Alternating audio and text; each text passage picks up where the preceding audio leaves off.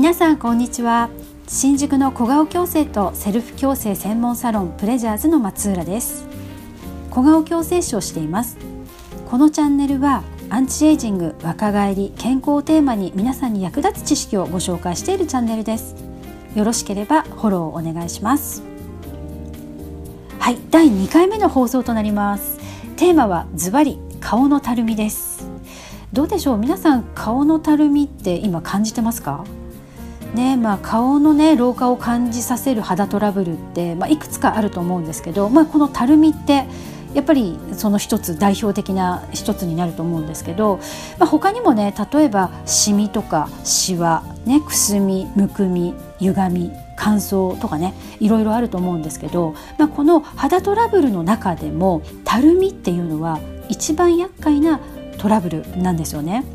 でその理由は、えー、実は2つありまして1つは顔がたるんでしまうと改善するのに一番時間がかかるっていうことです。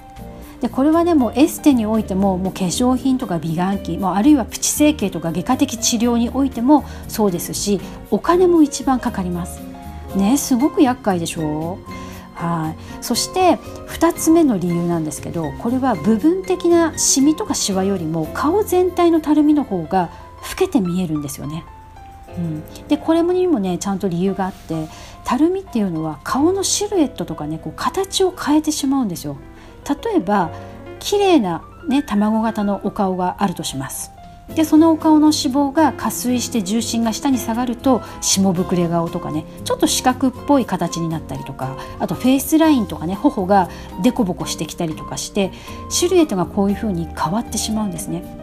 でそうなると近くで見てもたるんでいるっていうことが分かりますしでこれはまあシミもシワも同じですよね。でもちょっと離れるとシミシワっていうのは見えなくなるんですよ。でもねたるみは認識できてしまうんです。でねもっと言うとシミシワっていうのはファンデーションとかメイクで消すことができます。ね、今カバー力のあるファンデーションなどもたくさん出てますし、まあ、ちょっとしたそのメイクのテクニックでねあっという間に消すことができます。でもたるみっていうのはファンデーションを塗れば塗るほど厚塗りすればするほど目立ってくるんです。だからどんな肌トラブルよりもたるみっていうのは厄介っていうふうに言われてるんですよね。なので、まあ、若返りとかアンチエイジングっていうところをね考えた時に一番やるべきケアっていうのは私はたるみケアをするべきだと考えてるんですね。でそれくらい若々しさをキープするっていうことにおいてたるみケアっていうのは大きなポイントになると思っています。でそこでですねたるみを予防改善するにはまずたるみの原因を知らなければ太刀打ちできませんので今回は私松浦が考えるたるみの原因16選をご紹介しますそしてこの16個の原因がどのようにして顔のたるみを作りそしてまあどうそれをね改善するのがいいのかその改善方法までを16回に分けて分かりやすくこの番組で配信していきますので、まあ、そちらの方もね楽しみにしていてください。はい、ではではまあ数がね、まあ、16個と多いのでだーっと今から読み上げていきます。ちょっとね駆け足で紹介していきます。はい。で皆さんがね、まあ、考えるたるみの原因っていうのがあると思うんですね、まあ、それらとちょっと照らし合わせながら聞いていただけると、まあ、面白いんじゃないかなと思います。では顔のたるみの原因1つ目。1番筋力の低下。これは体の筋肉ということではなくて顔の筋力の低下なんですね。で顔にもね体と同じように表情筋っていう筋肉があります。でそれらをねちゃんと使えてないと顔っていうのはたるんできてしまいますよっていうこと。でそれをね改善する方法っていうのをお伝えしていきたいと思います。そして2番目喫煙。これタバコですね。でタバコは、まあ、従来のタバコからまあ、最近は新型タバコにね切り替えをされる方っていうのもね女性の方でも多いと思うんですけど、まあ、新型タバコになってから有害物質がね少なくなったっていうふうに言われてますよね。でそのたるみにおいてはねどんな影響があるのかっていう視点でもちょっとお話ができたらなっていうふうに思ってます。はい、そして3番目スマホの長時間使用、はい、そして4番目酸化でよく肌が錆びるとか言いますよね。その酸化です。そして5番目光。ね光老化っていう言葉もありますけれどもまあ今までね、まあ、紫外線が肌を痛めつけてるとかね老化させてるっていうことをよく言われてますけど言われてましたけど、まあ、近年はね可視光線とかねブルーライトとか近赤外線なんていうね言葉もよく聞きますので、まあ、そういった視点からもお話しさせていただきたいと思います。そして6番目ストレスね。これはもう定番ですよね。はい。そして7番目透過。肌が透過するっていうふうにも言いますよね。その透過です。はい。そして8番目が姿勢です、まあ、確実にね顔をたるませる姿勢っていうのがありますのでねその辺もお伝えできればと思います。そして9番目睡眠。